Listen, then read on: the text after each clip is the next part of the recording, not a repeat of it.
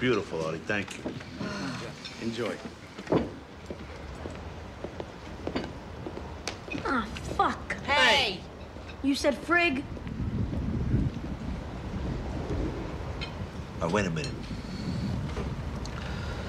I'd like to propose a toast to my family. Someday soon, you're gonna have families of your own. And if you're lucky, you remember the little moments. Like this.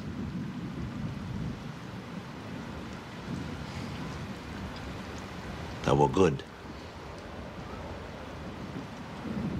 Cheers.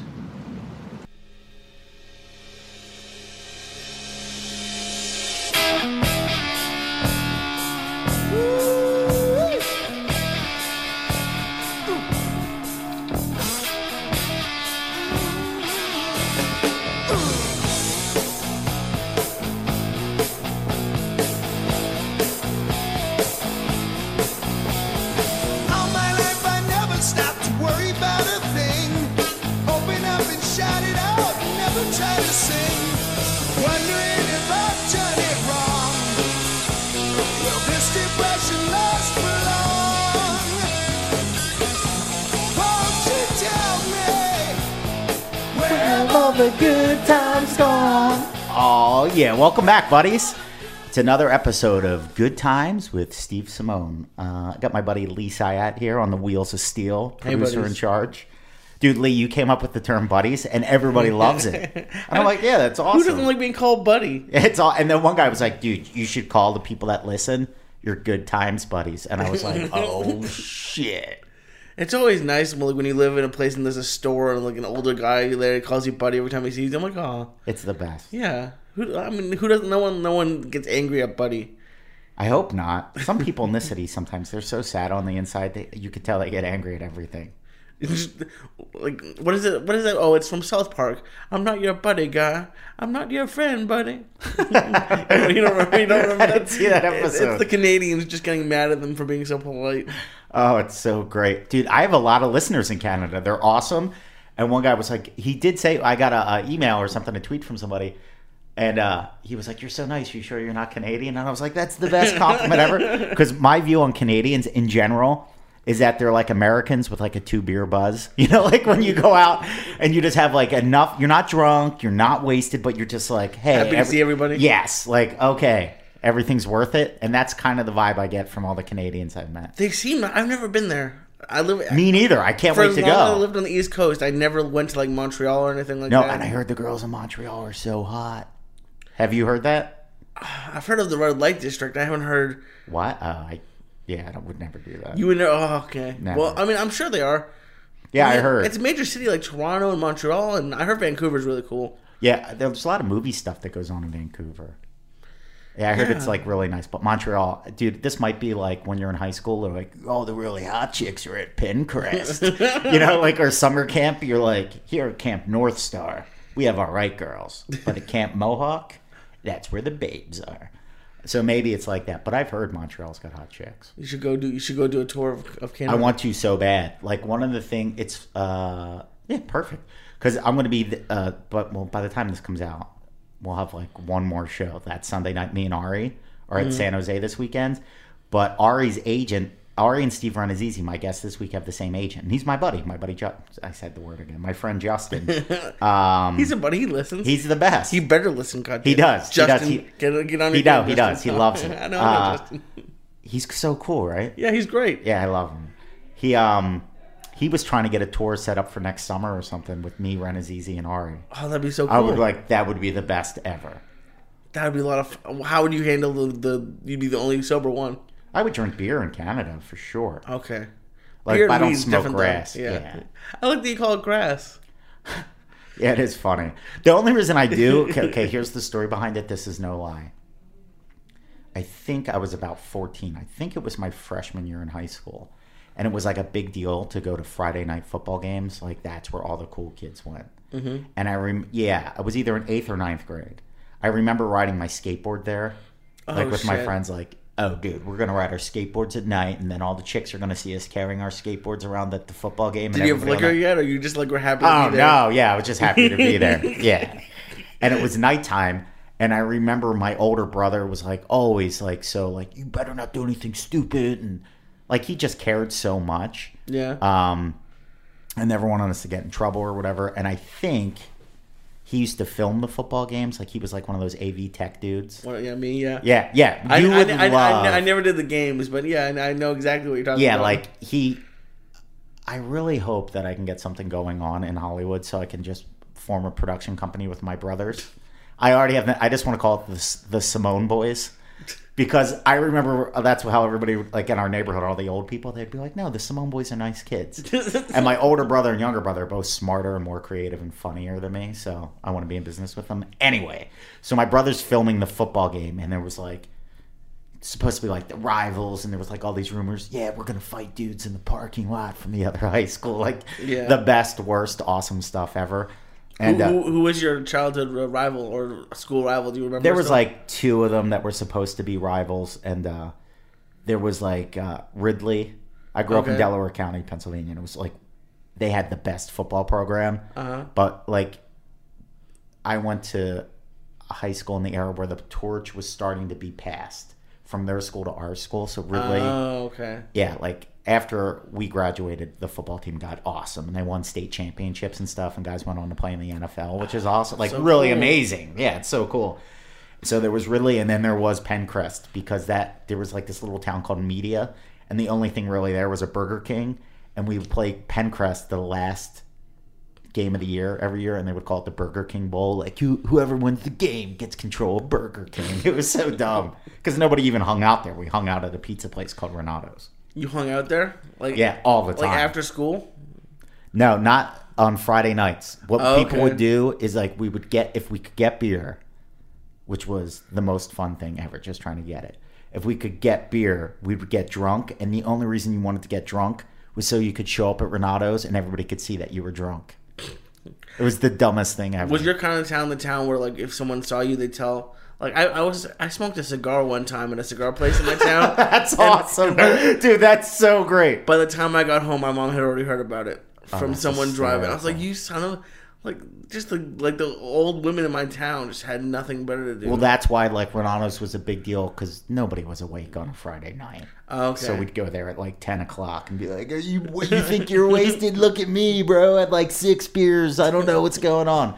So anyway, long story short, this is before those years. I'm like fourteen years old. Okay. And my brother's like, you better not do anything stupid. The cops are going to be there. And you're riding your skateboard and you think you're cool. Like, he's giving me the business.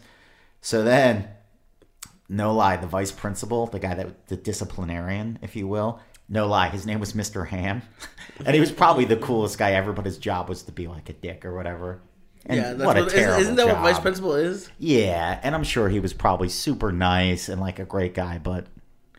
Anyway, this is what I, I like. I like the story better if he was an asshole, and you guys got it over. I really don't believe in assholes. I believe whatever. I don't. Um, so long story short, it's Friday night football game, and you hear the the marching band and the lights, and I'm like, high school's awesome. Like, I really thought high school was going to be a John Hughes movie. I had no idea that it was going to be like the four worst years of my life.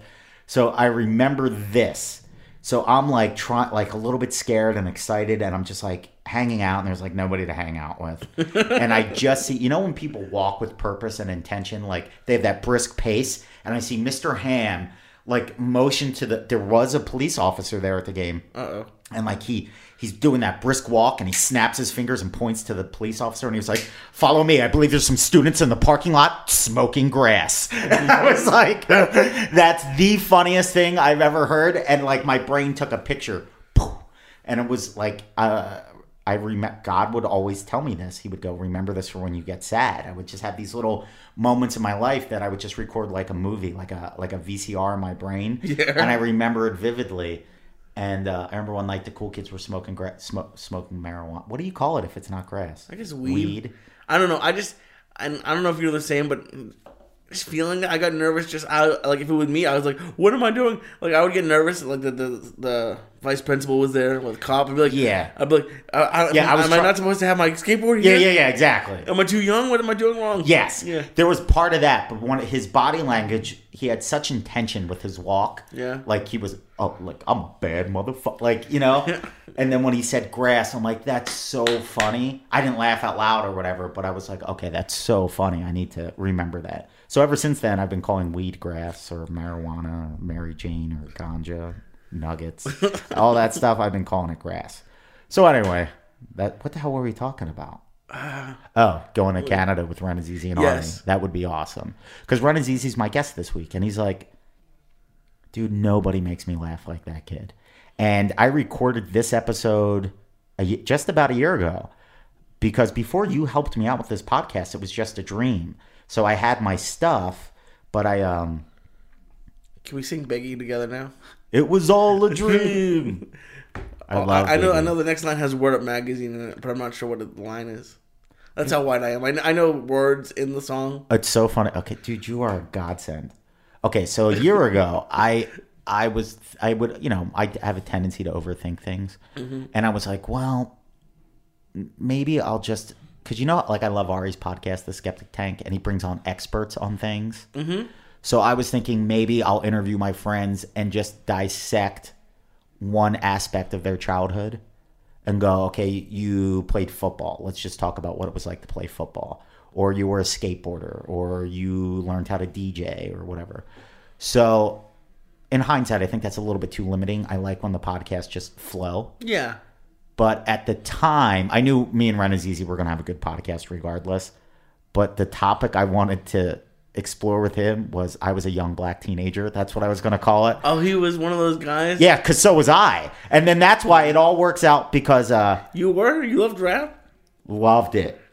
I would never have guessed that. Oh, because I was afraid to listen to heavy metal because I thought my older brother listened to heavy metal. And I thought it made you worship the devil. And I was like, maybe that's why he's so mean. Oh, my God. Yeah, I was such and, and a good so, kid. And so, and so rap was safer? Than- yeah, well, back then, one hundred percent. Okay. It was really cool. And it was, it was so new. And uh, I really feel blessed um, because I really do believe I was the last generation of rock and roll and the first generation of hip-hop. Like, my years in high school were those years, like, when Guns N' Roses, you could hear, Guns N' Roses was new. Mm-hmm. And Appetite for Destruction, you could hear that at a keg party and then go right into like Don't Believe the Hype by Public Enemy. Okay. So it was great music. Um, and speaking of Public Enemy, last night, best news ever. I don't even know how this happened, but Chuck D of Public Enemy fame followed me on Twitter. All right, let's do this. Let's do a Twitter thing and let's get Chuck D on the podcast. Oh, man. I would know. You know why that wouldn't work? I wouldn't be able to say anything. Yes, you would. No, I wouldn't. Ah, uh, I'd be so nervous. All right, buddies, let's do it, and let's get Steve, because you, you've met Roddy Piper, you met all Yeah, but people. The first time I met Roddy Piper, I couldn't say anything. I would just smile and nod. I'll get, I'll get, I'll get you high on grass, and I'll, no. We'll get you to do it. Dude, last week, you know, I was at the Comedy Store, and I couldn't believe it. Who? Too Short. Because I saw Too Short on the Easy Does It tour, like in eighty-nine. Mm-hmm. I saw every time Public Enemy, Enemy came to Philly, I, I saw him. I... It, honestly, at some of the rap concerts, I was the only white kid. But I feel like you would be accepted. I feel like you Well, would... nobody was threatened by me, that's for sure. Like, I remember once there was, at that Easy Does It tour, there was a kid, another white kid, and he was wearing an Oakland A's hat, and I saw him get beat up. Oh, no. Yeah. For but wearing that, Oakland hat or for I don't being know, white? I don't know. But the guys that were beating him up saw me, and they were like, I just started laughing. like, because I was like a chubby kid in a Public Enemy t-shirt, like, fight the power. I wasn't just black. I was like a militant young black teenager. Uh, fight the power. So, were they your favorite group? I sound yeah. like an old man now. Were they your favorite rap group? Or I don't, oh, the best. What do you call a, is it a rap group? I guess so.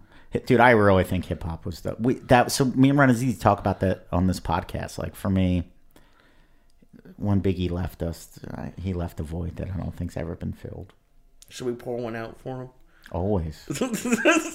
Honestly, if you're a person of faith, you know, I always send up a prayer for people, even alive, dead, whatever, because you never know. Like, okay, I do, whatever. If you, I don't want to preach. We can cut this out if you want to. I'll look at the time.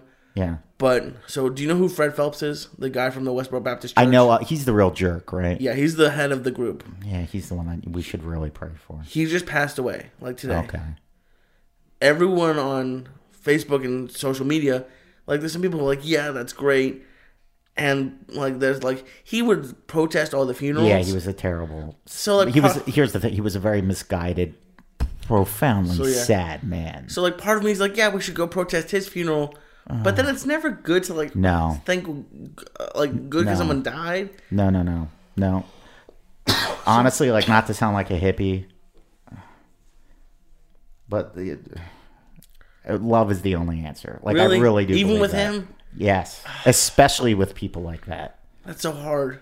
That's that's that's a good part. If that's what you get from religion, I feel like that's a good part because that's that's a better way to look at life, I think. Yeah, like I don't want to get to. Uh, I don't. I hate when people just live your life by lead by example, love everybody, accept everybody.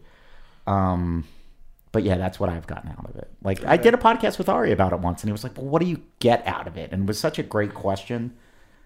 And, like, you take all the dogma, you take all the beliefs, you take everything, but it boils down to this for me. I, I'm a Christian. I'm, I'm Italian and Irish. That's my culture. I mean, I'm an American first. I hate when people put labels on things, but my, whatever. I don't want to talk about religion, but it boils down to this. And I've said it on this podcast before, too. But I really do believe it, and sometimes, you know, shit gets repeated. And I... It's kind of my philosophy on life, so I don't mind repeating it. Mm-hmm. But I, I really do believe this, that we are all connected. Whether we like it or not, we're all in, to, all in this together. Yeah. And um, I really believe through my interpretation of Christianity that we are all connected. And that means there's nothing good for you. I can't do anything good for you that isn't in turn good for me. Anything okay. positive I give you ultimately is positive for me. Mm-hmm. And it works to the contrary, that anything negative I give you, any anger, any resentment, and that just comes back to me. Yeah. So if you have a grudge against somebody, if you wish ill will against somebody, you're really wishing that against yourself because we're all we're all one. Yeah, I mean, my senior year of college, they were supposed to come and protest a play we were doing mm. at my college, and it was kind of, they never ended up showing up, but like the college I went to, Emerson College, is a very left-wing. There's a lot of gay people who go to the school.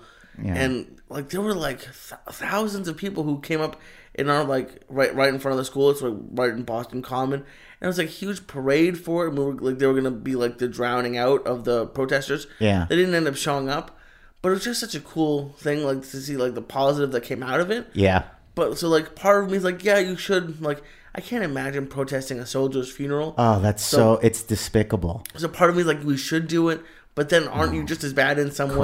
way? So it's like, I don't know. I, I woke up today and I saw that. I was like, wow. You ever hear that Gandhi quote? An eye for an eye makes the world blind.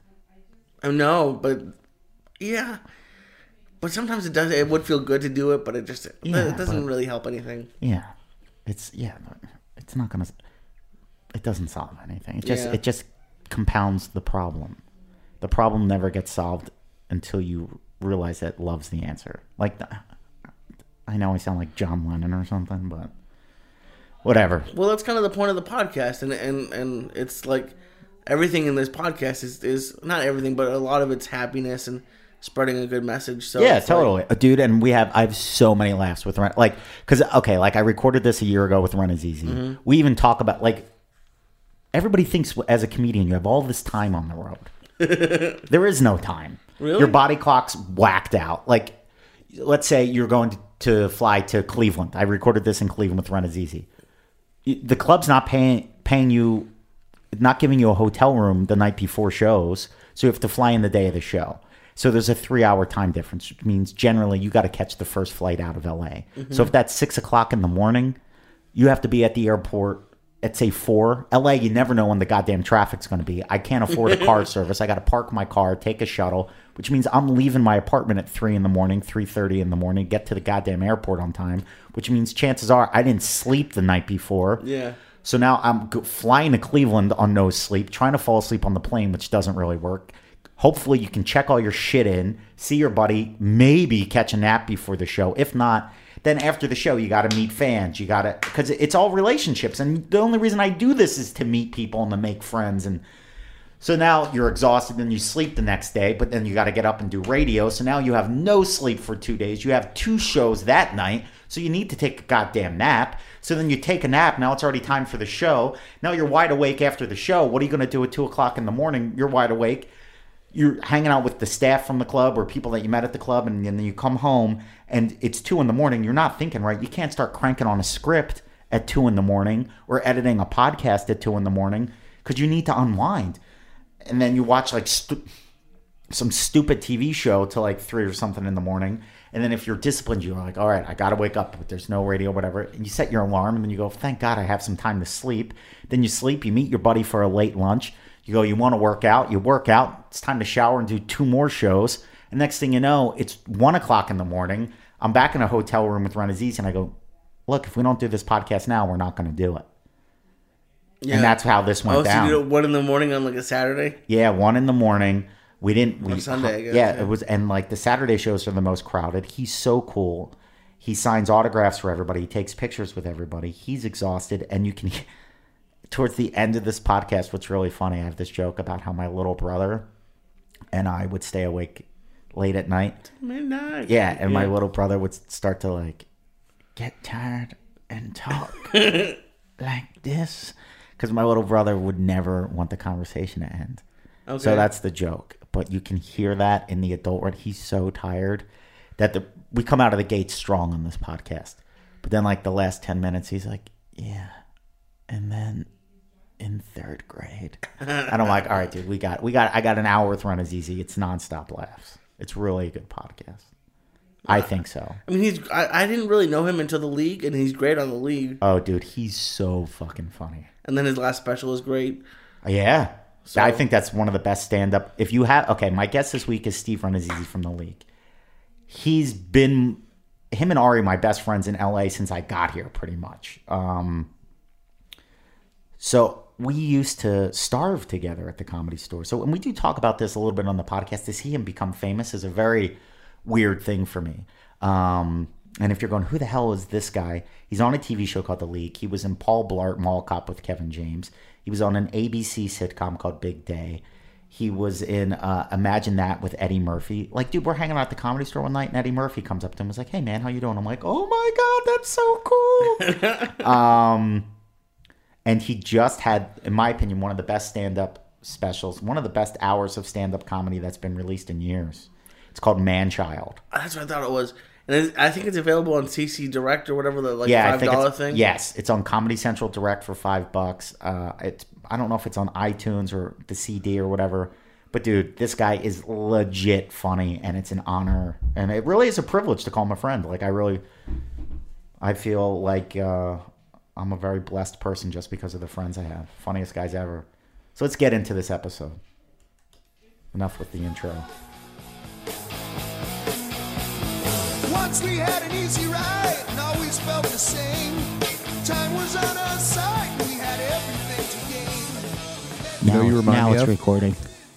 The first, it, yeah, it's recording. The now. third, the second time I mowed my lawn when I bought the house, uh-huh. I mowed it. And I was like, man, look at this. It was a ride-on mower. And then I realized, like, three quarters of the way through that I hadn't hit the button that lowers the act. It makes the, makes the blade, blade parts. Go, parts. Go. So I was going up and down going, all right, I was doing it. But I wasn't cutting anything. I was just running running over with the but you're like, other than that, I did like, really but good. But if this was, this was a good dry run. That's. I've recorded like seven of these that I've done nothing with yet. Really? Yeah. You know who's the best so far? Who? Do you remember my buddy Big Steve from the gym? Yeah. He was the first one I did, like, because he's like a techie kind of guy. Mm-hmm. And he was like, let's just see if the stuff works. So I just started to talk to him. Oh, my God. Amazing. He lost a lot of weight, right? A ton of weight. Yeah, he's got a chick now. He's doing great. I but- saw him when he picked you up, or you... You met him in front of the Comedy Store. We were going somewhere, and then we were driving together, and I saw yes, him get out of the car. He was there with his mom. Yeah, and that I was, was sit, I was yeah, sitting yeah. on the curb with his mom.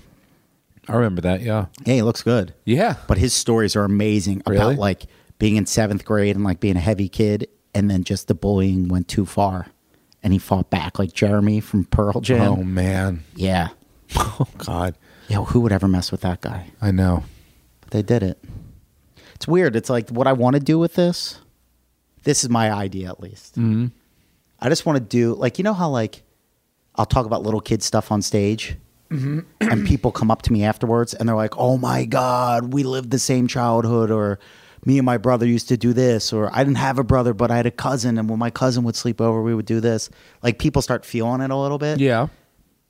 That's what I want this podcast to be. Like, not necessarily my set, but the conversation I have with people yeah. about their childhood. Uh-oh. Oh, boy. We, we should probably tell people right where now. we are. Yeah, tell them. We are in Cleveland right now. Uh, it's like one o'clock in the morning. Mm-hmm. We had just finished our part of the weekend together at Hilarities. Yep. It's Saturday night, Sunday morning. And uh, this hotel is, is populated right now with, there's a lot of young people mm-hmm. excited about being life. out right now yeah. in life. And they're around, and then we had an incident on the elevator where a group of them saw me and recognized me, and then the best was how their drunk brains I knew registered. They it. knew, yeah, it was when it was going to register. Yep, I saw it coming too. Like the kid was just staring, and oh. as soon as the doors closed, is that Kevin from the league? Oh God! And then the doors opened up. Yeah, because so they're we, around. We are not going anywhere. They're around, so we are like we have to whisper. We.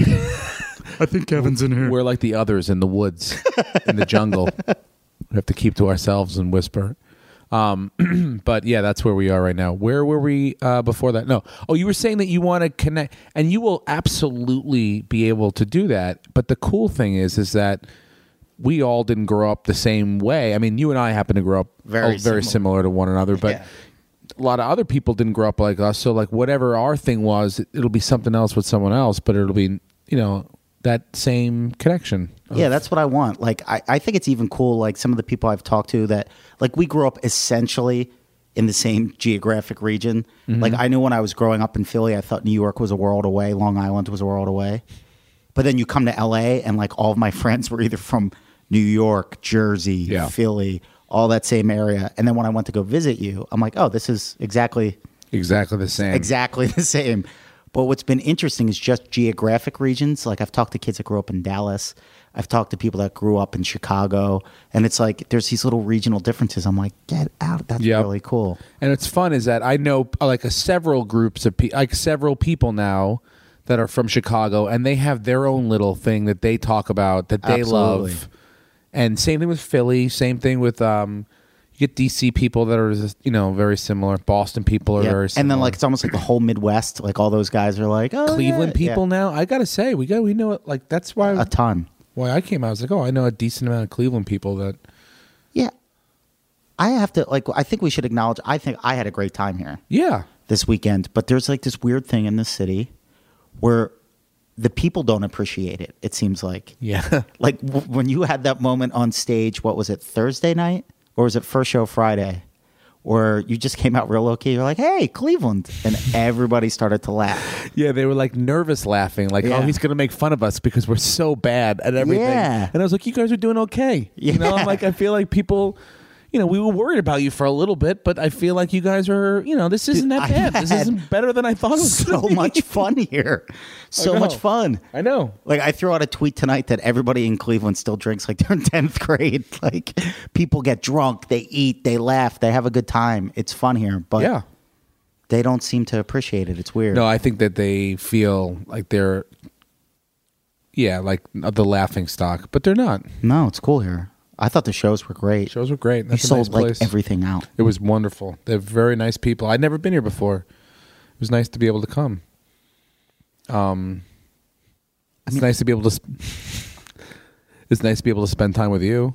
Yeah, it's been great. It's so funny.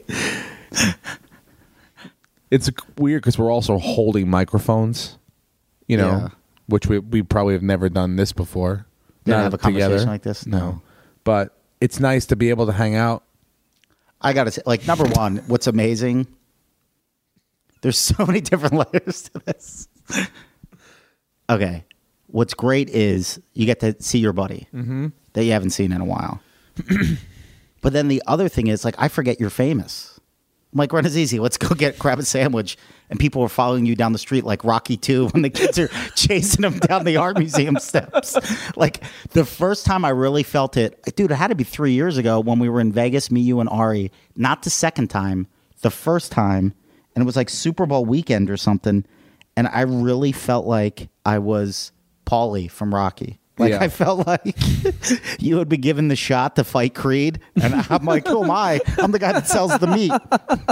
And they're like, okay, well, get out of my shot. Like, that's really what it, like, it's it's a weird experience to no. see one of your friends become famous. Well, the funny thing for me is that it, I figured it was just going to be one of us. So the fact that it's happening now, doesn't it, it it's crazy to me, too. In some level, you know, I don't know You're that so that goes on. It. But it's such a good person. I try to be as nice as I can to people, and yeah. I do as the best that I can, and that's all I can do. Yeah, because sometimes when people get hammered after shows, you're so good with them, and it's just such a world apart. Because I've been on the road with other famous people, yeah, that were famous before I knew them, and they weren't as nice to their fans.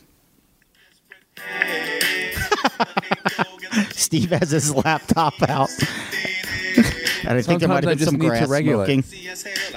Ooh, let me ride. Oh, I don't even know the words. Here it comes.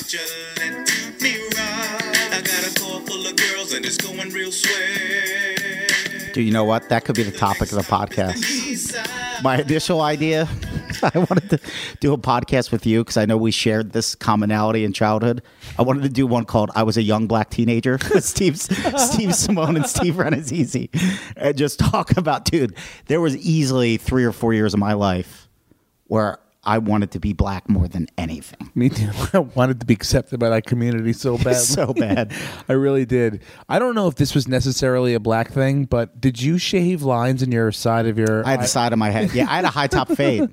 I, well, I got to that as close as I could, and I've got great hair for that kind of for that yeah, kind of style. That dense, skinny hair, that that, that Pinot from Do the Right Do the Right Thing. Remember when Spike Lee's like, "Hey, Pinot, your hair's kinking more than mine." Dude, mine is just, if I don't put gel in it, forget. I have to. I look use like. Black people straightener. You have to know that, right? You know that. I use the one with the beautiful ebony woman on the outside of the box. I use that once every six weeks. Oh, that's fantastic. Like, and how I haven't burned my ha- head off. Or the hair off. So, I'm going to see you tomorrow. Your hair's going to look like James Brown. Bip, bip, bip. So good. Dun, dun, dun, dun. It's amazing. A C O. But if I don't do it, I look like Steve Sanders from nine oh two one oh the first couple of years. I have to keep mine real. I got back into just keeping it short, so it's less maintenance, because if not, I have to put like a half a thing of product in there. Yeah. It's a lot of management. It's a great thing that you still have your hair, and it's a, I mean, absolutely. I wouldn't trade it for baldness, but no. It's, I got to maintain it. I never knew how to comb it when I was a kid. It was, my mom had me in the bowl cut far too long. Yeah. And then, and then it was just a bush on top of my head. I, I, I feel like I, my, because I looked good with that, with my sides shorter and the top l- a little bit longer, whatever I was going to do with the top, whether it be yeah. just let it go out.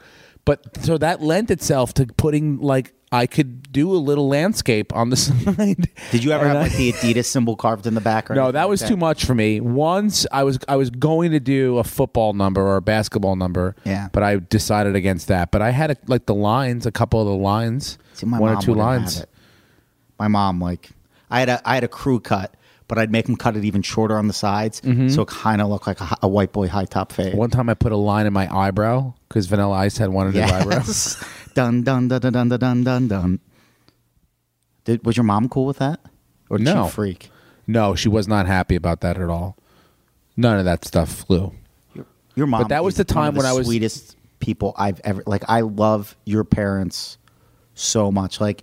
When I go to visit your family, I view it as the television version of my family, like the nicer, better-looking, kinder version of the Simones. Please. I understand, because it's probably company behavior, right? Yeah, it's everything. It's got to be nice on the outside, yes. but inside. My house was like Noises Off. You know that Neil Simon play, Noises Off? No. Where the first act is what happens on the outside, and the second act is what's going on backstage of the exact same thing, and the shit that goes on when people hate each other and actors that can't work with one oh, another. Oh, that's amazing. That's exactly what it was. You know, everything on the outside looked like the facade was beautiful. You know what, though? But the I think lawn that's was what, nice. That's what I think the suburbs suburbs. But what it took to get there, was it worth it? Was it worth it, Simone? Was Pure it worth anger and rage. The amount of times I would hear my dad just slam a door. Son of a bitch. Boom. Do you remember today we were walking through that, that mart? And we heard that one father starting to lose it. Well, I, I saw him first. I saw him the whole time. Somebody find Kenny. I think there's nothing funnier than the family rage where you're just trying to make every. You just want a nice day, and then you're like, you can't you're find ch- one of the kids. You're pissed that your wife's just eating the wrong way in front of you. Like, everybody's just trying so hard to give their kids a nice memory, and you can. It's palpable the amount of anger that was in that place. Just families trying to keep. So that's it together. What I'm saying. The degree of difficulty it took to get to that nice looking facade, is it really worth it, or could we just try to be a little bit nicer to ourselves? Oh dear God. Oh, they hate the us. Phone's ringing. Hold on one second. I'm gonna try to hit pause. I don't know what I'm doing. Do I have to unplug it? Yeah, now it's recording. It is? Mm-hmm.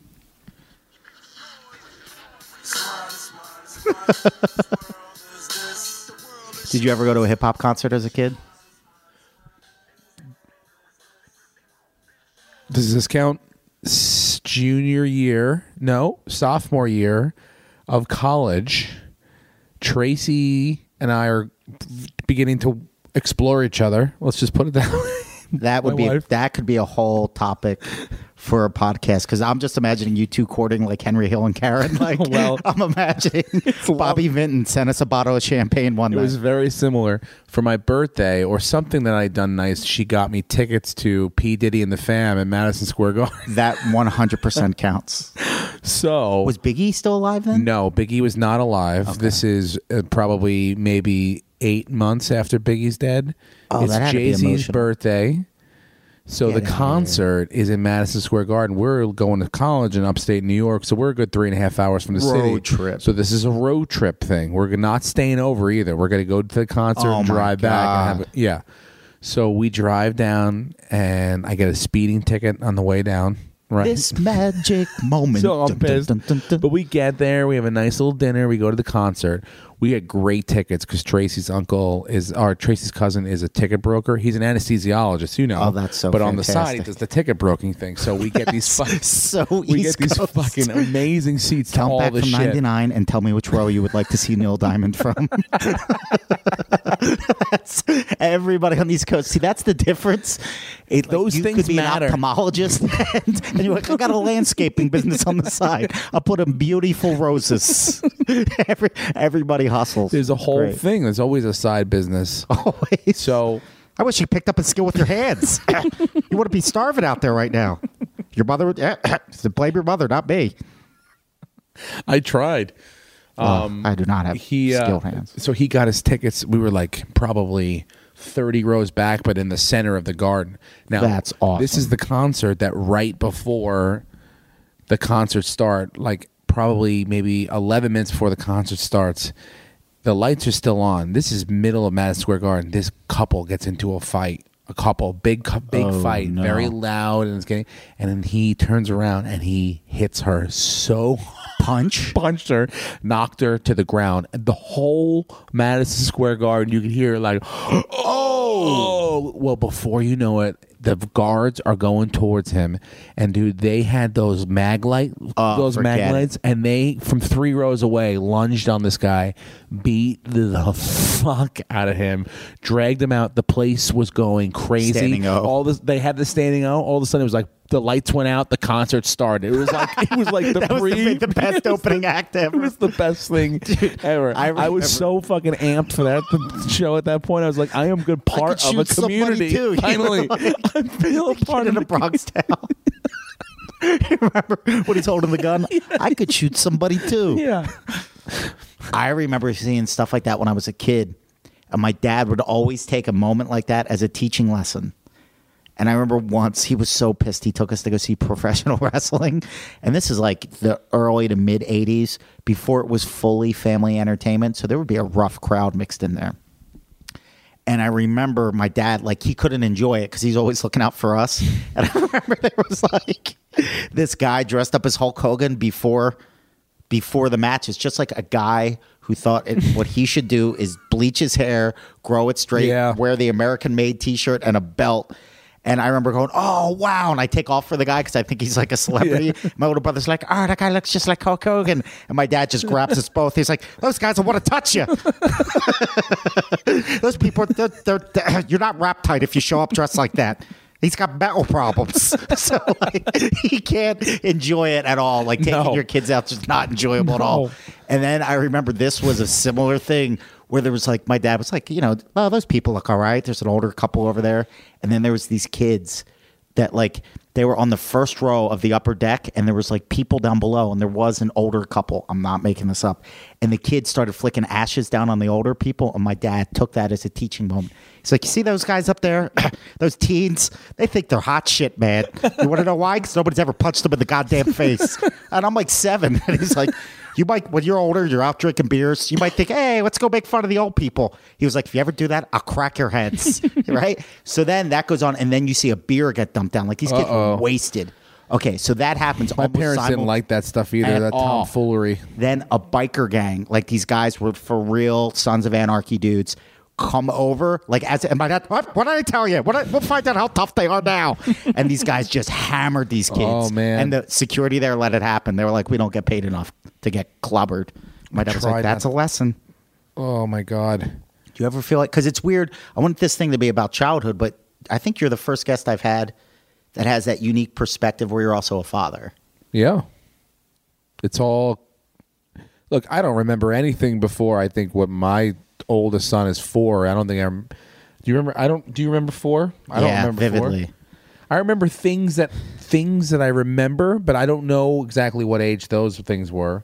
I have some very, very early memories. From, I remember preschool, Christmas pageant, but second year preschool, like right before kindergarten. So he's in his first year of preschool. So some of these things now are going to start to stick, I think. Abs- I remember, this is, I really kind of have the belief that my life peaked at four, three or four. Like I remember it vividly because I just remember hanging out with my two brothers all day long, like waking up, eating, mm-hmm. and just having laughs. And I remember being pissed. I must have been three when my older brother went to first grade, and I was pissed because I was like, he's fucking gone all day. This yeah. is bullshit. And I remember my life before kindergarten, and it was just a, it was a better experience. Yeah, I it guess. I mean, I don't. Freedom. I guess I remember some stuff in kindergarten. So I hated kindergarten. I hated. I did not like. Uh, it took me. I a loved while it. I had a teacher. I really, I honestly believe kindergarten might, might have been my first sexual emotions. Okay. I had a really, like, somewhat decently attractive teacher. I remember I had one that was kind of cute. And I pretended I was a dog all year. And I would lay next to her feet. I don't even want to go into that one. I will bark like a dog. I'm not kidding you. I pretended like I was an animal so that she would pay attention to me. I remember, well, I cried For, every day. I oh, you didn't it. want to be left. No. And I remember Miss Boyle was her name, was my kindergarten teacher. And I remember thinking she was kind of hot. Mm-hmm. But then I remember looking down at her hands, and they were so withered from always being in paste oh. and arts and crafts. Like she had old lady. She was like probably in her twenties. She was kind of hot. But she had these old lady claw hands from always being in children's crafts. And I remember just going, ugh, take care of yourself. Like being disgusted. And to this day, if I like a chick, but I look down on her hands, oh, like she man. has nubby it's fingernails. It's a big thing to me. Hands and Hand, feet are a big thing to right? me. Right? And I remember reading this book on Sinatra where he was like, the first thing I notice about a, a, a lady is her hands. If they're manicured, she's a lady. If yeah. I mean, thank God it's not reversed because my hands, I look like... Bobby Lee says I look like I have can opener thumbs. I gnaw. Me and Duplass, Mark Duplass, we bite our fingernails so bad. We suicide, I don't know it? what. Yep, I've done it for as long as I can. I mean, it's one of the last humongous vices that I have, thank God. But yeah, I still do it. I'm like, oh God. And then sometimes I have to do camera shots of like they bring in. The oh, they hands. see like texting. It's always like a te- like check this fantasy update, and I gotta like it's my fucking disgusting thumbs, and we don't have anyone to step in. The Jim Henson thumb looks, like, looks like it's attached to a Muppet. I'm like, like finally, I'm like, guys, you're gonna have to start color correcting these things because my cuticles are just so gnawed off. It's so bad. It's disgusting. I know it, but I'm like, what am I going to do? I Please, quit smoking. Biting your I quit... fingernails is the worst you do. I did the best I could. But where was I going with that? We started off with the P. Diddy story and hip hop, and now we're just just we're just letting the conversation go. What kind no, of kid so were those... you? Uh, I know I've met your brother. Mm-hmm. I've met your sister. Your parents have to be beyond proud at the way you guys turned out. Three extraordinarily different people on, in many ways, but for but there's a definite, you can see there's a thread, whatever the thread is, there's a thread between the three of us, I think. Mm-hmm. It might even be just stubbornness. It might. Yeah. And whatever that issue that you believe passionately is, whatever the degree of what you believe it is, yeah, it might just be that, but we all are very similar. Yeah. Well, you're all great people, and then you all also benefit society. Like, you all are, you're good people. Yeah. My sister has the hardest job, I think, out of the three of us. Although, and what does she do? My sister's a special ed teacher. She teaches fifth grade special ed. That's amazing. Which is like the most ridiculous thing ever. Twice a year I try, and you know what, I haven't done it since I moved home, which is crazy. There are things that I haven't done that I've did so many times when I just visited, because it was a visit rather than living there. I know. But I, I what I would try to do is I would go read a, she would have these secret readers oh. in her class, like I think it was like Friday, so she would have someone come in and she would give the kids clues all day long as to how she knew the person. So they would try to guess who the person was. That and then the person would awesome. come in, and I would read a book. I get to pick my own book and bring it with me and read it. But, I mean, these kids are, they're high functioning, but God, they are just all over the place. Yeah, like, the amount of you patience. Can't get through one or two pages before they're like, who are, what movie you been in? Like, I mean, that's like, it's, they go, how much money did you make for that? Like, they, they will ask questions, you're off topic, you're like, that's I'm awesome. Ju-. And I'm like looking at my sister, and she's just in the back. She's just like, this, this is, is what, what I have is. to deal with. This is what it is. I'm going to set you up for this. I don't want this to sound like bored, bad morning radio. Like, uh, so Steve. How? Please share this. Please share this. Like, I can't even look at you when I'm going to say this. Have your sister's skills in dealing with children of special needs ever benefited her, maybe with dealing with other members of your family? If you don't want to say it, you don't have to. But I, sometimes when I get sad, I think it's stuff like this. It makes me laugh. Well, here's the good part. The good part is, is that, well, like I said, I've been, I was in L A for ten, eleven years, and yeah. my brother was in, my brother is a priest. My brother's a priest. Amazing. He lives on Long Island now, but he lived at the Vatican in, in Italy for most of the time that I was in L A, That's or he amazing. was in college for most of that time.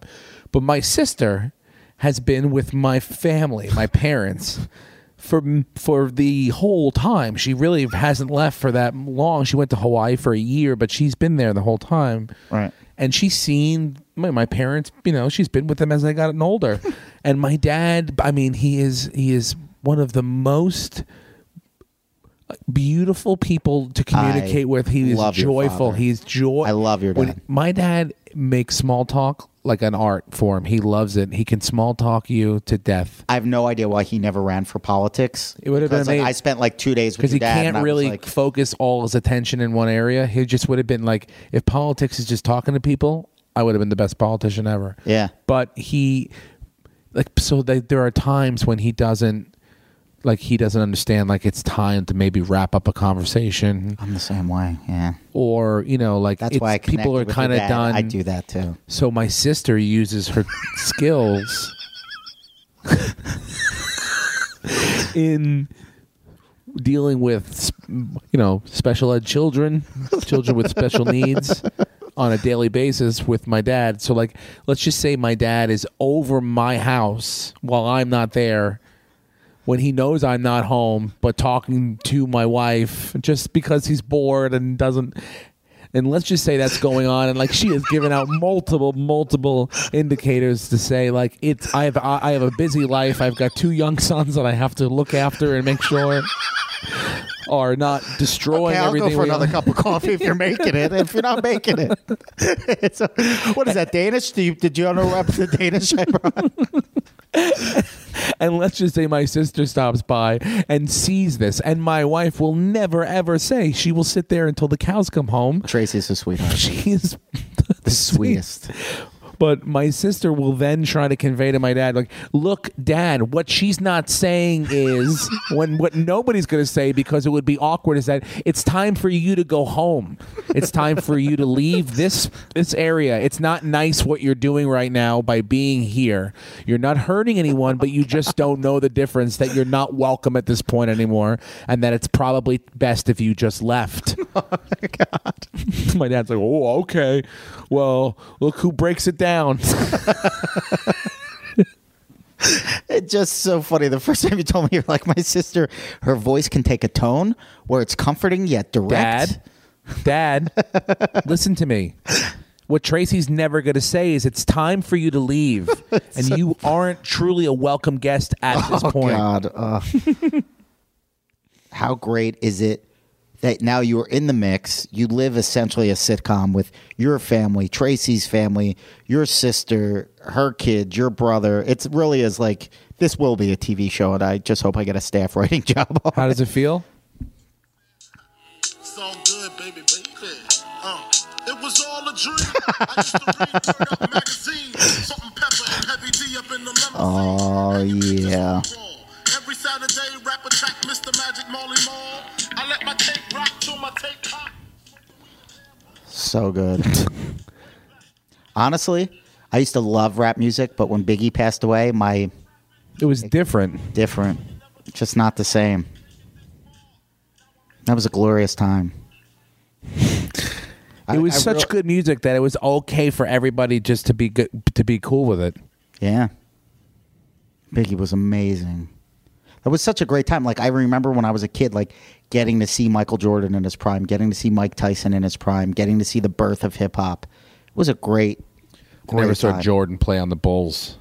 I only saw him play on the f- fucking Wizards. I saw him play live on the Bulls. I got the tickets. My dad's like, oh, you think this guy's hot shit? Will Chamberlain would have put him at his place. And... the only tickets I had left, I went to, like, you remember Ticketmaster, and you could go to, like, a videotape store and buy tickets? Oh, yeah. That, those were the, that's where the places where the Ticketmasters were. Yes. There was no, there was no online then. No online. You had, and brokers would send bro- people down Get there to wait online and scoop, and them, all and scoop them all up. Yeah. And the only tip, my, I was sitting in the row in front of my dad. And my Club dad was, Video had one in Saint James. Exactly. They had God. a Ticketmaster in the back. What a different experience it was just getting concert tickets. I bought Janet Jackson tickets at the Club Video. That's fantastic. I saw her three times. Control. Yeah, how many times did you see Janet Jackson? Three separate occasions. Three different tours. That's amazing. Uh, what was the best concert you ever saw? What was your first concert? Um, my first concert was Billy Joel. Oh, that's a, that's a strong first concert. Yeah. How long do you think? Oh, you know what? Until Billy Joel's playing your backyard parties. And Billy Joel's the first one that I ever got, like, tickets and went to. I got kidnapped at, to go to a concert one time. What do you mean? I worked at a place called Hitherbrook Nursery. My mom get, made me get a job at, like, seventh grade. Okay. So on, I got a job at this nursery that was, like, plants and stuff. And my job basically, because my mom knew the owner very well, mm-hmm. and my job was to carry the stuff out, to, like the heavy shit, like bags of mulch, mulch and, and peat moss and shit out okay. to old ladies' cars. Could you carry that stuff as a twelve-year-old? They didn't gas me. They just threw it on my back. Oh, my God. For years I did this. No, but I, I mean, like, they made me. They just, you know, I just did it. Like on Saturday afternoons or you could, like, wheel out the ba- wheel out. They had, like, red yeah, carts. Yeah, I can never get those carts to not go wild. And it was a gravel, one of those gravel places, you know, gravel. Uh, all the little stones and yeah, stuff like that. Yeah, that's what the whole fucking parking lot was like. Oh, my God. So this was Saturday and Sunday I did this job. So, but we got paid off the books. And this is like, I'm seventh grade, so this is like nineteen ninety. This is early nineties, ninety-one, ninety-two, ninety-three. Mm-hmm. Um... And then uh, and then we got paid off the books. Great, like seven bucks an hour. Uh, that, that was a huge. lot of money. So there was one day, and it was all me and all college kids. Like college kids during the summer would come back, and the, all the same crew would come back and work there. That's cool. The tax people were coming to look at something. I don't know what happened, but the, he was like, the guy that owned it was like, you're getting paid for the day, but you cannot come here. You can't work. You're not going to be seen working here. Only the people on the books have to work that day. Okay. But you get a paid day off. My mom dropped me off, and the college kids that worked there scoop me up and take me to Paul Simon in Central Park. In seventh grade. This is Eighth grade? Eighth grade now. Oh, my God. Eighth grade, Paul Simon in Central Park for the day. Go to the concert, hang out there all day long, had a beer, didn't get drunk. People were smoking grass around me. Wow. And dropped me back off at five o'clock. Like nothing ever happened. My mom picked me up. That's I was exhausted. A movie, dude. Exhausted. From just having so much fun. Just from being... part of the crew. You know, because all day long, you have that that tension of like, I, I don't know. Like, I'm all in at this point, and whatever, I don't know what's around the next corner. We can get into, God forbid, a car accident, and I'll have to explain to people why I'm here. Like, yep. You're a pusher in the city. So your heart is like double the whole day. You're, Dude, I have that bit where almost getting in trouble is fun. Like, when you're a kid doing something that you're not supposed to do, it makes it a little bit yeah. more fun. Yeah. That was a big day where I was not supposed to do what I was doing. But Paul Simon, it was great. I didn't know Paul Simon, or I wasn't like a Paul Simon fan or anything. I Did was he just, play the Simon and Garfunkel stuff too? I mean, I guess so, yeah. I mean, I like his stuff now, but I wasn't, I, I wasn't, you know, I wasn't like one of those huge music yeah, yeah. guys well, back then. You're twelve, thirteen years old. Yeah. It's just like, I'm going to Central Park, I'm going to drink a beer, I'm hanging out with cool older kids. Here we go. That's awesome. I remember when I was a kid, just somebody that was, when I was a kid, nobody was cooler than me than teenagers. Kids that were just like five, six, seven, eight years older than me. I was like, oh my God, that's what cool is. Yeah. Because I knew the difference between kids and grown-ups, and teenagers were somewhere in between. And I was just like, they get it. They're cool. Yeah, I mean, I was always friends with people that were a little bit older than me in my neighborhood. There weren't a lot of boys in my neighborhood, and the boys were a little bit older. Mm-hmm. Brian Fletcher was like two years older. He was into skateboard, so I got into skateboard for a little bit. I never really got on the skateboard, but I got into like the whole... It was, was around Nirvana thing. Too, so that was a big thing happening. Yep. You know? Um, so the, when you were like uh, twelve or thirteen, was there ever any like teenagers having their keg parties in their house? And you're that like, happened what's for me, going on at the Drot's house or anything like that? Um, yeah, well, there weren't many older, older kids... like way older than us in our neighborhood. We were okay. all within like two years of each other. That had to be fun. That was good. But as we got older, then you just knew like two years out, you were like, and the keg party was going on and you wish you could go, but you knew you were still two years away from being yes. invited to that party if the older brother was having it. Yes. I remember my neighborhood had one of those when I was like in eighth or ninth grade. And it was the scene. I think I was in eighth grade. My older brother was in seventh. But these kids that just knew us as like little neighborhood kids, mm-hmm. their parents weren't there. And that was the first time we were ever at like a keg party. It was glorious. We didn't have enough money. We're chipping in to buy a cup. Was this playing?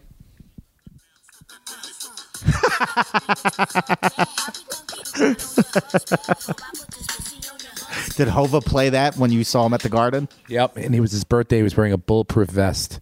Oh, my God. That's ridiculous. Yep. A white t-shirt and like a blue bulletproof vest. Dude, I will say this. I Some re- dude next to me had the biggest dreadlocks ever, and he would whip his head around, and his dreadlocks kept hitting me in the back of the head, and I didn't say a word the whole Nothing. time. I was in misery. My back of my head was like numb. It's like sandpaper. Yeah. I remember going to the concerts and stuff for the first time, and it's like the first time you saw Human Oddities. Because like when I grew up in the suburbs, I'm like, you know, everybody's kind of the same. Yeah. You think people are dead. Then you go to a concert, it's like, there's a white guy with dreadlocks. There's somebody with one leg. There's this. There's that. It was like chaos. Was there ever a moment of just pure fear? Like getting back to like that time in the uh, Central Park where you're like, I'm fucked. Yeah. Yeah. I got caught for... Oh, there was uh, one time I with was with Brian Fletcher, that guy I mentioned before. Mm-hmm. That's a and great name. They are, you know, are where I grew up. There, all the houses, it's like squares, so all the squares are the same size. You know, all the blocks yes. are the same size. It's yes. like Fifth Street and Third Avenue, and they're all the squares. Well, there was like an undeveloped half of square that kids made bike trails through. So if you had a bike, oh, you could yeah. go to the bike trails and shit. So we had to be, I don't know, I was probably in ninth grade, ten, mm-hmm. maybe going into tenth that summer, mm-hmm. and.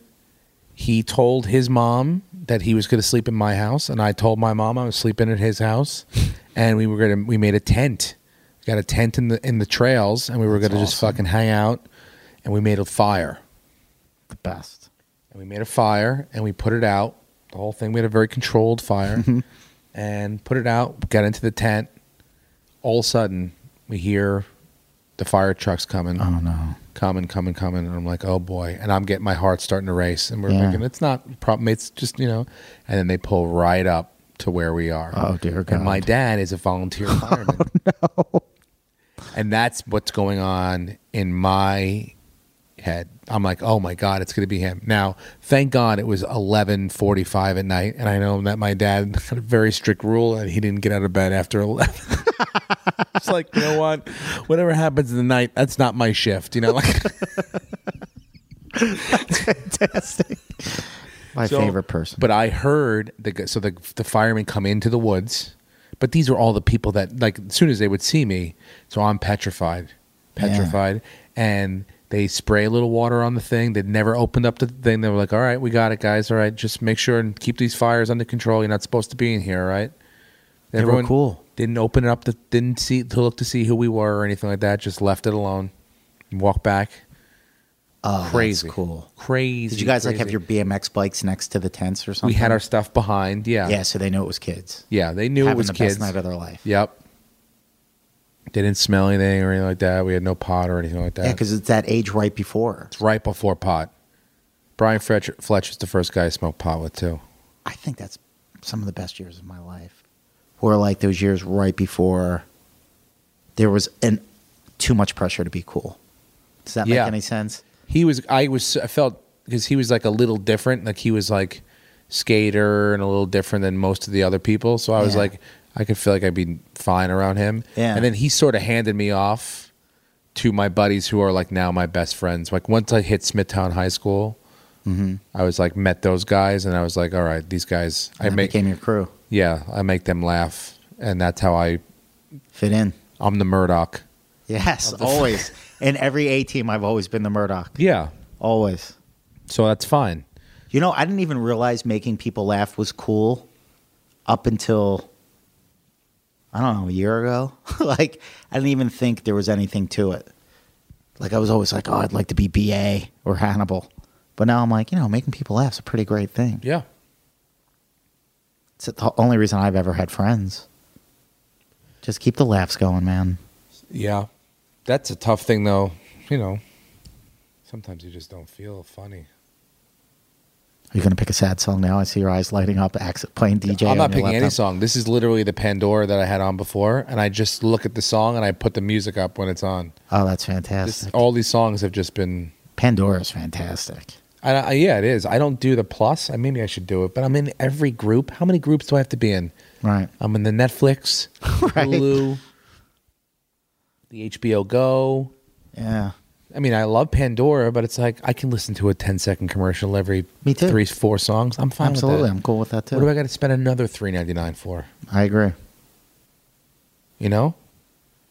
And it's, you know, it's probably the cheapest thing that I'll... I waste more money than on that, than that doing a lot of other things. God, do you remember how much money music used to cost? I mean, I guess C Ds were like what, eleven ninety nine or sixteen ninety nine. Yeah, I remember when they were like eighteen releases. bucks, nineteen yeah. bucks for the new ones. Those were the years that they made the money. Yep, they made a lot of money, tons. I remember even before technology caught up with it, I stopped buying new music because I was always so frustrated with going, okay, I'm going to get this album, and there'd be like two good songs on it, mm-hmm. and I'm like, I just spent twenty bucks. There's ten tracks on here, and one of them I'll listen to a lot. Yeah. And two or three, I'll listen to it all. Do you remember your first album? Yeah, don't even ask me. Oh, please, what was it? It was a single. Was it a cassette it single? Yep, two-sided cassette single.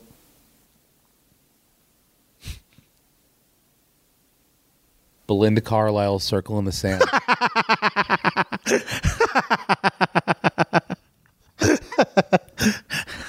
I uh, was on a road trip with my family to North Carolina. It was a sensitive time in my, uh, and I remember, you know, it was like one of those first trips where I was like, I don't want to be with you guys anymore. Oh, I think that's I one of like, the best I, things to I'm gonna see. I'm going to take my money and buy the kind of music I want. It's so great. One of my favorite things. Like we honestly. had a tape player, and my mom would listen to Anne Murray. Oh, that's such a great mom artist. So great. My dad had the Anne Murray album. My dad wanted and he to put it on the organ. Sinatra or Gordon Lightfoot. And then I just wanted to listen to Belinda Carlisle's Circle in the Sand. Oh, that's so funny. I think that's another glorious point in life. We're at that age where it's like, I'm starting to assert myself. And yeah, this is who I am, is, and whether you, you like it or not. I don't mind if we listen to mo- the majority of your music, but once in a while, can we work in a little? Can we listen to some feminine, feminine protest songs? Can we get some Indigo Girls? So great. God, dude, when we were hanging out with Ramon today, the local comic, super cool. He's playing all this cool kid music. Yeah, that's when I knew I was like, I'm getting kind of old. I don't know who any of these people are. Oh, no, no. And then that's the thing, though.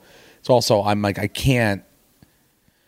It's almost like a box. It's too big to open. I'm like, why? I can't even open the box. I'll find the stuff that I like that's cool. I'll, f- I, I get the, I get stuff that I'm like, okay, I know this is somewhat of a new band. You know, if they were on S N L or something like that, it may yeah. not be the thing, but I'll, I'll figure out. I think Pandora is great for that. That's because great, they're like, you might like, like oh, you might like this. And I'm like, I guy. do like this. But I can't go. I mean, how you have to, you have to spend hours to go out and find this stuff now.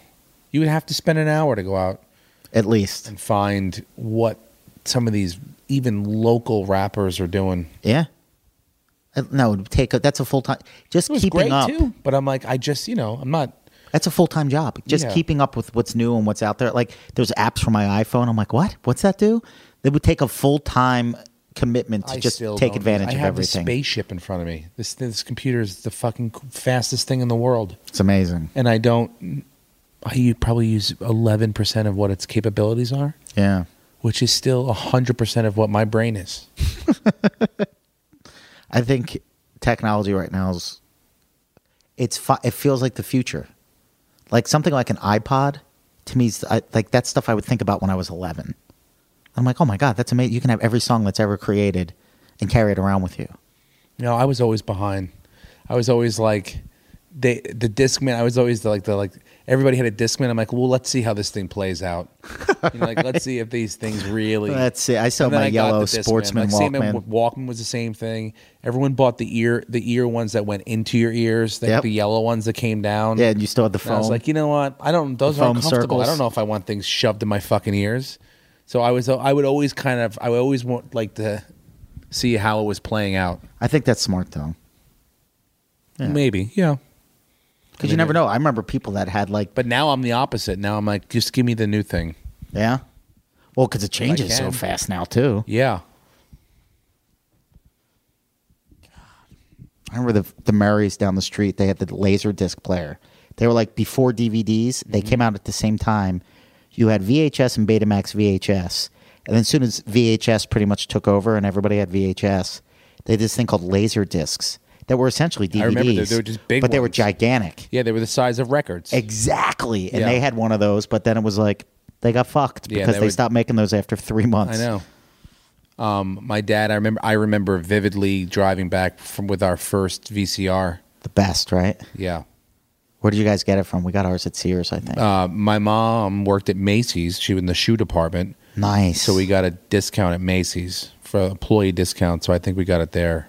That's I remember awesome. We picked it up at like the you have to pick it up like a Macy's, like that special area where you pick up bigger boxes. Yes. Oh my God, that was such a great feeling. Like, oh, yeah. we're gonna and they like the salesman would give you like a slip. Yeah, like a thing. Go around the thing and go to the the shipping part. Yeah, Macy's yeah. had that. JCPenney had that. Sears. That's like, oh shit, we're the, getting something good. My dad would work at the bus company during the day, and my mom would be home during the day, and then she would go to like the shoe. She was she sold shoes from like five to nine. That's awesome. A couple days a week when we were like kids, kids. And my dad would play, we would play hide and seek. And one time he hid in a toy chest. Your dad did? And then we, he, we needed our help getting it, helping him get out. It was like, it was our first moment of like what he was going to look like in a coffin. Oh, Jesus, don't say that. Oh, that's awful. I can't even laugh. Dude, hide and go seek. Could you, could you help me? We were trying to get leverage. We, we were oh, dude, we were taking all were three of us. Less than total weight was less than half of what he weighed. we used to have to help my dad take my dad in the eighties. Love, for whatever reason, he was like a big Burt Reynolds fan. He was like, I don't know if it was Smokey and the Bandit. Oh, no, they all or, loved Lonnie Anderson. That's why. Absolutely. But he also grew up like watching John Wayne. Like my dad loved cowboys. He'd be like, oh, this is a Steve Micks picture. This is going to be phenomenal. So he'd wear cowboy boots. He loved them. But he didn't have the flexibility to be able to take off his own boots. Oh, my God. So that was a big thing. He'd lay down in bed and be like, he'd clap for me and my little brother like we were trained dogs. Be like, hey, little buddies, it's time to take off Dad's boots.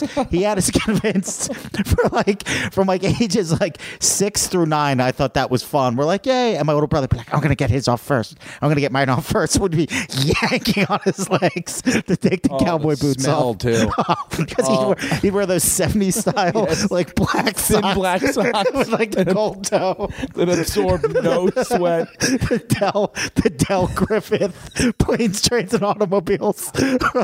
Like, oh. My dogs are barking. You open the package and the, and it smelled from the moment you put them. Like you didn't even put them on your. Smell like yet. Broken dreams. Like I gotta go work a job I hate, so my fat kids oh, can break God, my balls at the dinner the table. Worst. The worst. I swore I was like, I'll never put those socks on. Uh, my mom would buy those for me for Catholic school because I would have to wear penny loafers. The worst. I remember just being so depressed. My first cubicle. Like after I graduated from college, I was completely miserable and putting on those shitty black socks. And I had a pair of like Bobo wingtips. And I was like, I can't believe I have to wear these every day. Yep. Oh my God. I only did like a year and a half in corporate America. But to me, it still seemed like I'll, I'll still have nightmares every once in a while. Where like either I wake up and I'm still there. Or like I have to go back and start working there again. That's my. I, I don't. I don't. I have those like those nightmares. I have those. I don't have school. Those nightmares. I have those daymares. Yeah. I have those thoughts during the day. I'm like, oh my God, what would I? You know, I don't know. I mean, no matter how successful you get, I don't know. I, what what skills would I possibly offer a regular working I don't environment? Know. I don't know what I. I don't know what I'm. Remember, I guess I would have about, to be one of those guys that like went to ribbon cuttings at like new. Car dealerships. You, uh, yeah, Kenny Power style. Yeah, Kenny Power style. That's thank what I would God. Have to do. Thank God the show's successful. You're like, if you don't mess up, I'm not saying that you're going to be Richie Rich for the rest of your life, but it's like, you're okay. You're good. You do a couple more yes, seasons on hopefully, that. Hopefully, yes. You keep on. You got your first Comedy Central special coming out. You killed that. You developed new material. You sold out these shows this weekend. You always have stand-up. Take care of your fans like you do. It's always there. That's got to be a great feeling.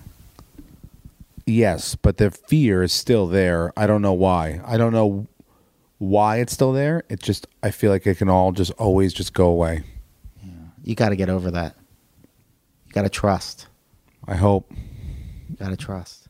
Because at least, because here's the thing, it's like, if you have that fear, every day I'm like, I every once in a while, like I'll log on to Craigslist. And I'm like, let's just say you quit today. You quit comedy today. What are you going to do?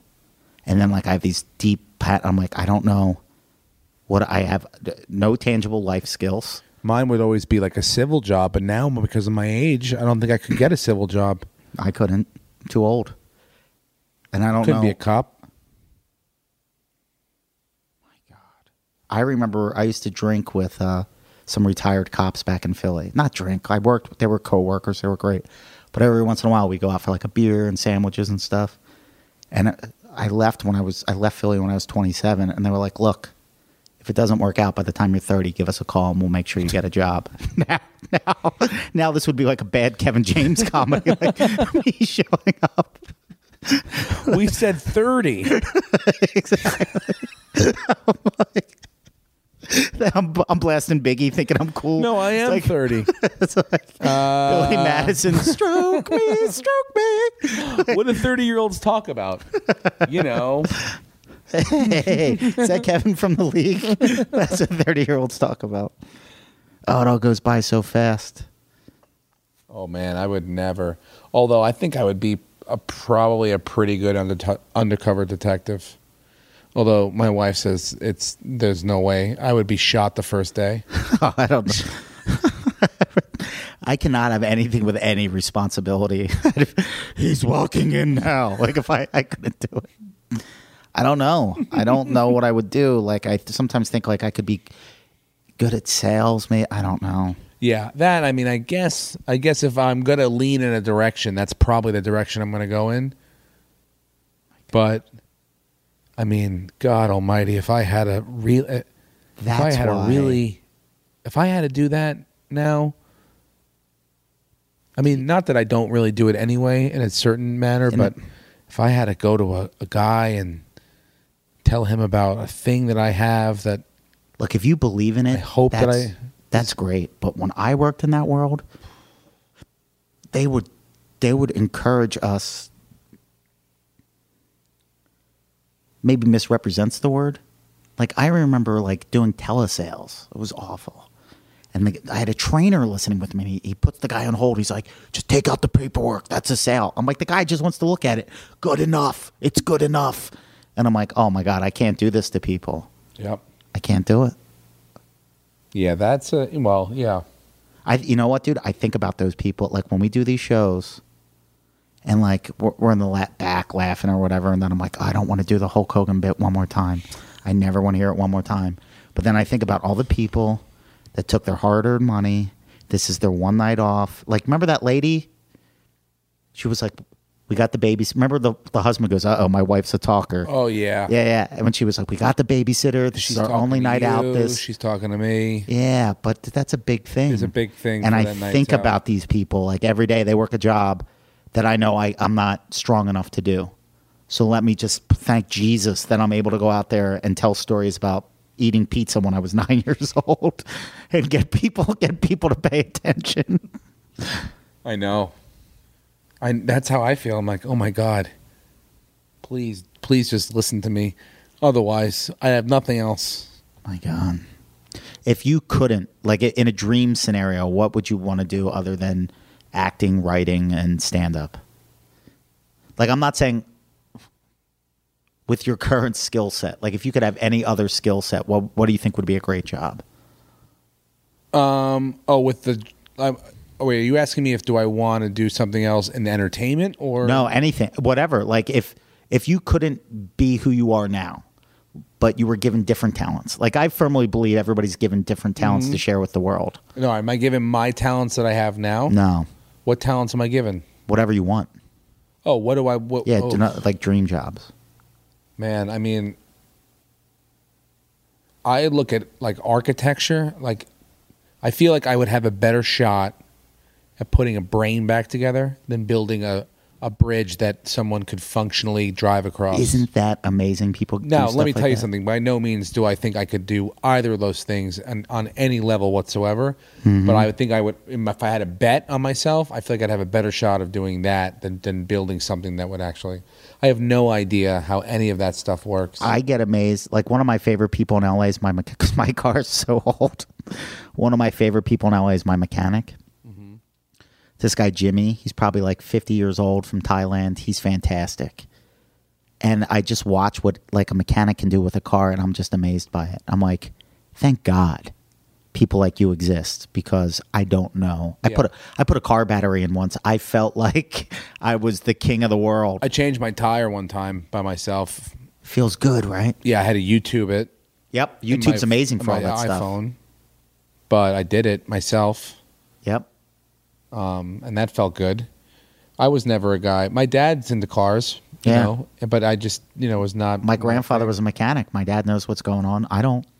Now that you now ask him this. Now ask him, and it gets to the point where I just go, all right, and I don't even listen. Like I'm so bad with cars, I have no idea. Like, oh, the brakes need to get done every three thousand miles or every. So if you say that to a person, a mechanic, all they see is cha-ching, multiple cha-ching, money signs cha-ching, flying cha-ching. in their face. Yeah. So already, so that's why I don't say anything. Yeah. And I never want to learn, and I don't want to know anymore. I just want someone to to help me with it and do it for me.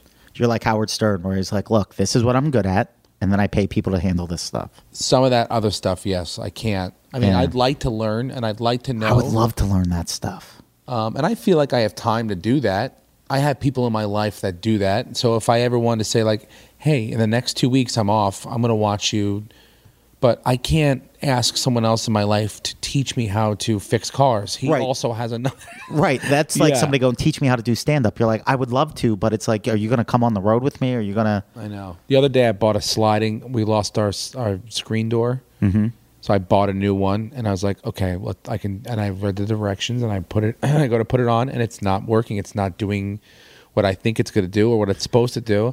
And finally, I just go, you know, I, I feel I can't fucking do. Like, what's his face in a Breakfast Club when he's trying to get the elephant yeah, lamp to work? I can't do anything.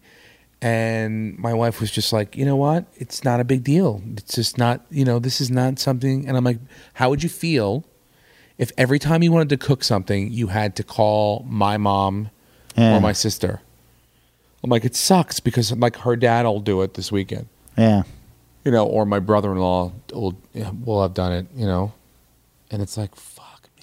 I know. I'm such an idiot. I read the instructions. I'm a smart, a reasonably smart person. I took woodshop for like three years in high school, and the only thing I could make was cutting boards. And I made a case once for my baseball cards, the but it took me six are very, months. Mostly very vague. They're not specific. Oh, and they, yeah. they make a lot of assumptions, I have to say. You know, maybe there's a level that, of a class that I missed. I feel like when I was in college, I was good at, there was a year period where I was going to become a chiropractor. Yeah. Cha-ching. Yeah, I was like, that's it. That's where the money is. So I yeah. took, started taking science classes. I took organic chemistry. Oh, without, that's the weeder out class. You take organic chemistry like one. Nine-hour nobody... labs every day.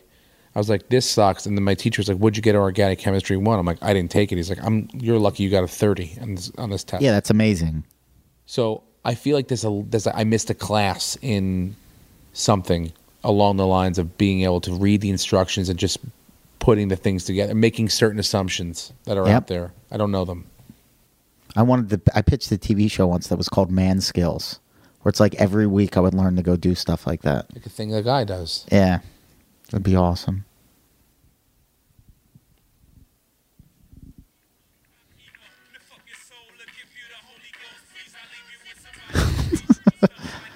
Is that Jay-Z again?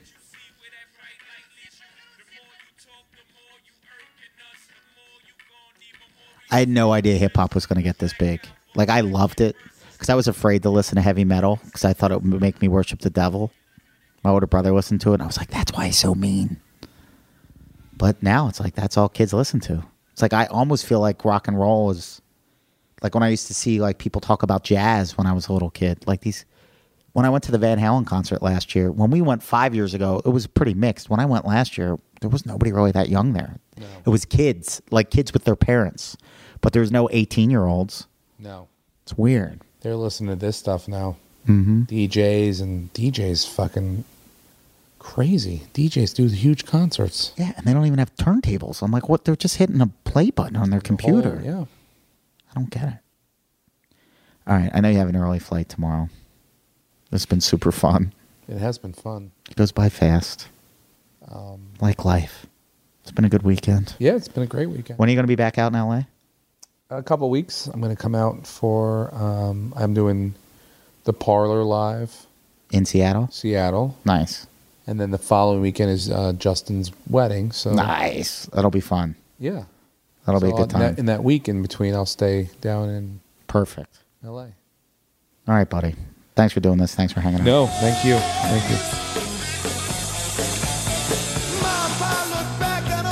you. He's the best, right? How great's Rannazzisi.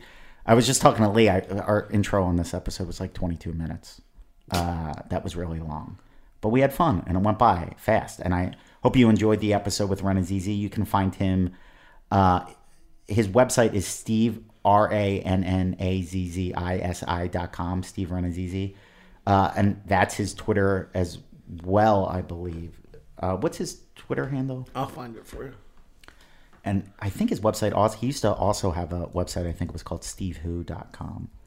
But definitely find him on Twitter. Find me on Twitter. It's uh, at... Yeah, it's just steve rannazzisi dot com and it's the same thing on Twitter. That's what I thought. Okay. Yeah, and also thank you guys so much for all of the uh, positive feedback you've been putting up on Stitcher and iTunes. That means the world to me, and that really, really does help me out. And uh, next weekend, the last weekend in March, I'll be at the Cleveland Improv opening up for Pauly Shore. So uh, that should be a fun show, dude. It's another ridiculous thing that I became friends with that guy. Um, my website's awesome steve dot com. It's got my Twitter. It's got my Facebook. Thank you guys so much for listening. I hope you have an unbelievable week. And I think I'm going to try to get my, my guest for next week. I'm really going to try to get him is Ryan Sickler, one of the funniest comedians I know. And he has a great podcast called uh, The Crab Feast with that he co-hosts with Jay Larson. And those guys were really instrumental into getting me into podcasting. They're awesome dudes. And oh, another podcast. Roddy Roddy Piper's going to start doing his podcast again. And I hope to to get on there and help him out with that. So um, a lot of cool stuff coming up, guys. Thank you so much for your support. God bless you. Have a great week. And uh, let's look for the good times. Every day there's something to celebrate. Take care.